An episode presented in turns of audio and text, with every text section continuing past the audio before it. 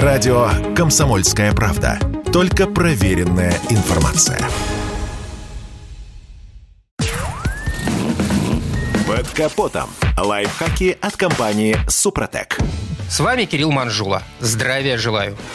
Многие водители замечали, что с ростом скорости летние шины начинают гудеть. И это у многих вызывает вопросы. Действительно, гул может быть связан как с банальными и безобидными причинами, так и говорить о более серьезных проблемах. Начнем с самого безобидного.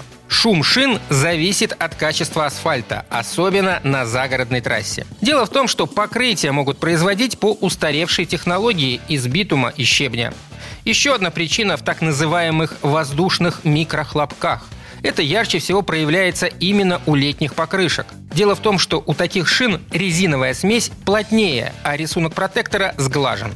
С ростом скорости воздух не успевает уходить из-под пятна контакта, вот и появляются характерные хлопки, которые перерастают в гул. У зимних шин этот эффект менее выражен, так как резиновая смесь мягче, а рисунок протектора более глубокий, с большим количеством нарезных ламелей.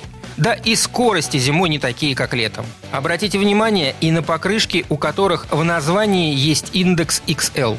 В конструкции подобных шин применена технология усиленного каркаса, чтобы покрышка была более прочной. Так как каркас делает обувь тверже, это и сказывается на звуковом сопровождении. Все перечисленные причины никак не влияют на безопасность, но от гула никуда не деться. Придется смириться, либо снижать скорость, либо ну, делать музыку громче. Но есть и причины гула, которые вызовут проблемы и даже могут привести к тяжелой аварии. Например, гул может исходить от перекачанной шины, а это, в свою очередь, вызовет преждевременный износ протектора в его средней части. Такие шины придется выбросить раньше срока, так что всегда выставляйте давление, которое рекомендовано автопроизводителям. Бюджетные шины из-за низкосортных компонентов и экономии при разработке могут быть не только шумными, но и опасными. На скорости у такой обуви вполне может начаться отслоение протектора – что может привести к аварии. Особенно если процесс пойдет на переднем колесе. А у старых задубевших покрышек часто наблюдается растрескивание верхнего протекторного слоя. На скорости или под нагрузкой процесс заходит слишком далеко, и такая шина просто лопается. На этом пока все. С вами был Кирилл Манжула. Слушайте рубрику «Под капотом» и программу «Мой автомобиль» в подкастах на нашем сайте и в мобильном приложении «Радио КП», а в эфире с понедельника по четверг в 7 утра.